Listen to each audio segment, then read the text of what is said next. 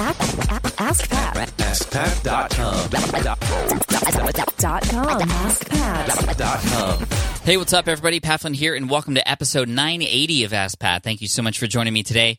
As always, I'm here to help you by answering your online business questions five days a week.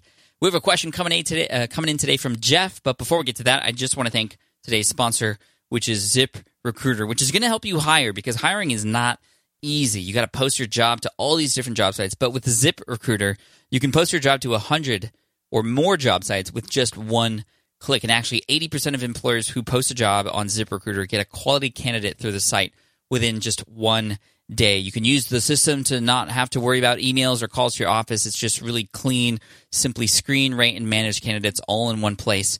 So find out today why ZipRecruiter has been used by businesses of all sizes. And right now, check this out. You can use it for free. That's right, for free. All you have to do is go to ziprecruiter.com slash pat. Again, that's ziprecruiter.com slash pat. All right, now here's today's question from Jeff. Hi, Pat. This is Jeff Campbell from newmiddleclassdad.com. And I've got another question for you. Thank you for everything that you do, and thank you for answering some of my questions previously. My question today is around scheduling posts on social media.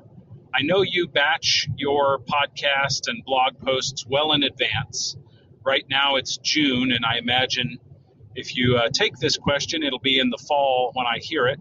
And right now, you're probably preparing posts and podcasts that will air in September or October or later. And I'm wondering how far in advance you schedule the corresponding social media posts to go along with those things. Do you schedule those now at the time when you're recording them, or do you schedule them once they've gone live or shortly before they go live? I'd just like to see a little bit more about how that process works.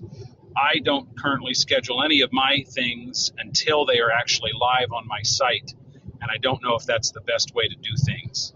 Thanks for everything that you do, Pat. Keep up the great work, and I look forward to hearing your answer. Hey, Jeff, what's up? Thank you so much for the question today. I really appreciate it. Social media posts for my podcast episodes and my blog are done through a tool called CoSchedule. And what CoSchedule allows us to do is to, ahead of time, plan out our social media posts as we are editing and as we are formatting that post. So what typically happens is the post will be produced, you know, anywhere between 12 to 8 weeks beforehand in terms of me recording the podcast or me starting to write the blog post. It isn't until about 4 weeks before that somebody on the team and we do it that early because we're just trying to get ahead of uh, ahead of schedule in case anything happens and we can just basically be ahead of schedule and have a little bit of flexibility, but you know, even if it's one week before, it's totally fine too. Uh, even a day before. Like, I like the fact that we're doing the social media planning and the posts before we hit publish so that the moment we hit publish, all those things, the social media posts, are happening uh, as they are going. But for us, four weeks out, the team begins to start putting things into WordPress, taking the thing that was in my Google Doc and format, formatting it into a blog post, or taking those MP3 files that were already uploaded to Libsyn uh, for my podcast host, and then structuring the blog post and embedding the MP3 and the player inside that blog post. All those things within WordPress. This is the cool thing about CoSchedule and WordPress. They speak together. They you can you can fill out the CoSchedule fields within your WordPress site and vice versa. So as we are crafting the posts and getting it ready and, and for scheduling four weeks later, we can actually also write in copy for tweets, Facebook posts, LinkedIn posts, and all those kinds of things.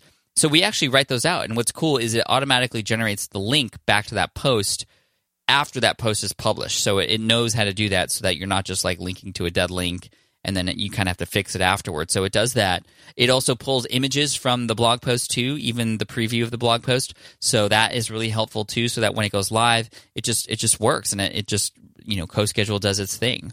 Um, they also have a tool called Requeue that allows you to reuse some of those things in the future if you're promoting older things. And that one, that that particular tool within CoSchedule is more and very similar to Meet Edgar, but where I feel uh, CoSchedule is really cool is you can plan your social media posts as you are writing your blog posts or creating the blog post for your podcast episodes ahead of time. So it's done it's done pretty far in advance. And typically we have one go out immediately, and that's the other cool thing. You can set as many as you want. You can have sort of a rhythm and a template of how many you want to go out and at what time after that post is, is published.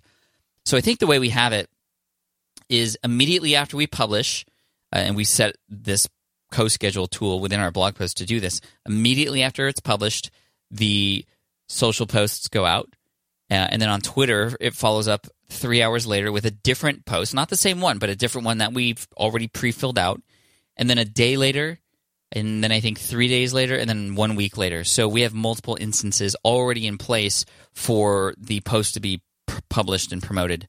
And if you go to my Twitter stream, you can probably find the patterns to that exactly. So um, that's how it works, Jeff. And CoSchedule is a tool. If you want to check that out, askpat.com slash CoSchedule. Uh, that is an affiliate link, just so you know, and I want to just be upfront with that. Um, but it's a great tool. I've had multiple conversations with uh, the team over there, and they're just fantastic. Uh, and it's an amazing tool. So CoSchedule. All right, thanks, Jeff. I appreciate you. I know you have a T-shirt already, so we'll figure out what we'll do with those extra ones that we can give away or something. We'll figure it out. Uh, but I just want to thank you again for your question, and for anybody else out there, if you have a question that you'd like potentially featured here on the show, just head on over to AskPat.com and you can ask right there on that page. Thank you so much. I appreciate you. And here's a quote to finish off the day by Marilyn Vos Savant. Being defeated is often a temporary condition. Giving up is what makes it permanent. Don't give up, guys. All right, guys, take care, and I'll see you in the next episode of Ask Pat.